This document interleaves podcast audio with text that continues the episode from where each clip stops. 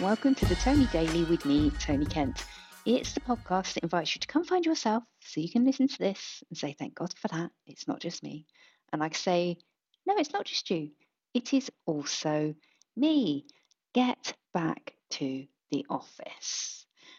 I noticed that once again, Elon Musk blah, uh, pops up again because it's basically saying he had said a while ago, you'll need to go back to work.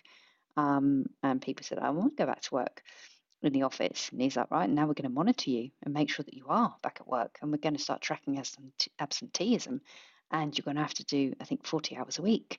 Um, so basically, he's piling on the pressure to say, you better come back. Um, but would you even want to? I mean, after the way that staff have been treated, um, I can't imagine it's a very nice place to work if you work at any one of his organisations. And um, I know there are definitely arguments for being in the office. I truly believe that if you are early in career, that being in the office is a great place to be. And I also truly believe that it does a lot of people a lot of good not to spend 24 7 in their homes. And let's be honest, there has been a significant impact on everybody because of the pandemic. Um, people developed agoraphobia.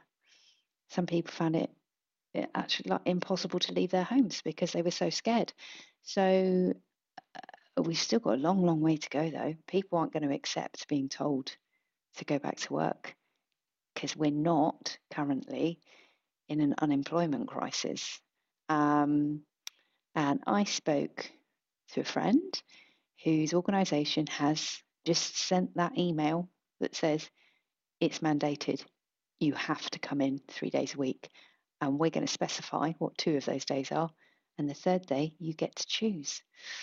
For anyone who was classified as an office worker. So if you're a remote worker, you're all right. If you classified as an office worker, you've got to go back to work. And I reckon people are just going to go, you can fuck off. Um, for, for the reasons that, well, many employees have, have noted. I think this came up at Twitter. They said, you haven't even got enough desks for us or monitors, chairs. So what, what are you going to do? Get us all back into the office and then no one's got anywhere to sit or any uh, network to connect to. Um, so it's going to be interesting. And I know lots of people who have changed the way that they live and work um, since COVID. I am like delighted at any opportunity I get to get out. Please send me bookings. so I love getting out and about. Um, but I know for some people, they're like, no, I don't ever want to be in the office any more than I absolutely have to. And if you're told you absolutely have to, go into the office three days a week, and not only that, your employer is going to tell you what two of those days are.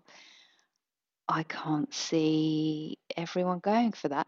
Now, obviously, this is the, you know, la la land of an office based workforce who are largely, largely looked after. You know, flipping heck.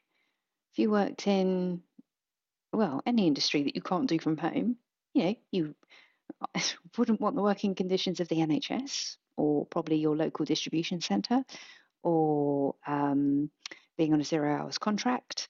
Um, you know, so I'm very mindful that I get a huge amount of freedom uh, in being able to work for myself. And lots of the people that I work with get a huge amount of privilege and freedom in working for organisations where you don't physically have to be in the workplace to deliver, except now you're being told you better come back. I'm going to be very interested to see how this plays out. Um, I don't know. I know people that moved like very, very far away from offices. What are they going to do? Or people that now um, homeschool their children full time. Uh, and an interesting point in that, I'm going to meet with somebody on Wednesday who homeschools their children, but it is not about you being the teacher. It's about self directed learning. And I'm intrigued to know more about that. My kids would never go for it, it's too late for them. Um, but I am fascinated to learn more about that approach. Um, so, yeah, I wonder would you do it if your organisation said you need to be here or else? I wonder if we're going to see another great big, um, what did they call it? The Great Resignation. Maybe it's going to be the Great Resignation Mark II. So, what do I hope for you? I hope that nobody tells you that you must be in this place. And if you don't, you're going to be subject to disciplinary. I mean, what are they going to do? Say, well, if you don't come into the office, we're going to give you a written warning. And I, I know that for the past few years, employees have had the leverage in that office based environment um, because it has been about, well, you know, you need to really look after us all because we're being forced to work from home and it's a big change in our lives. And COVID made us all very vulnerable. Um, so, yeah, I think this is going to be the start of something interesting. So, yeah, I hope nobody tells you to do something. I hope nobody, someone I used to work with said, uh, one thing we'll never do is unnatural acts. And I was like, uh, okay. Um, and I think they kind of meant like getting you to do things that compromise your integrity and values in order to close the sale. Um, yeah, I hope nobody forces you to do any unnatural acts. And that you will join me again tomorrow. Thank you for being here for the podcast. I will be back. Bye bye.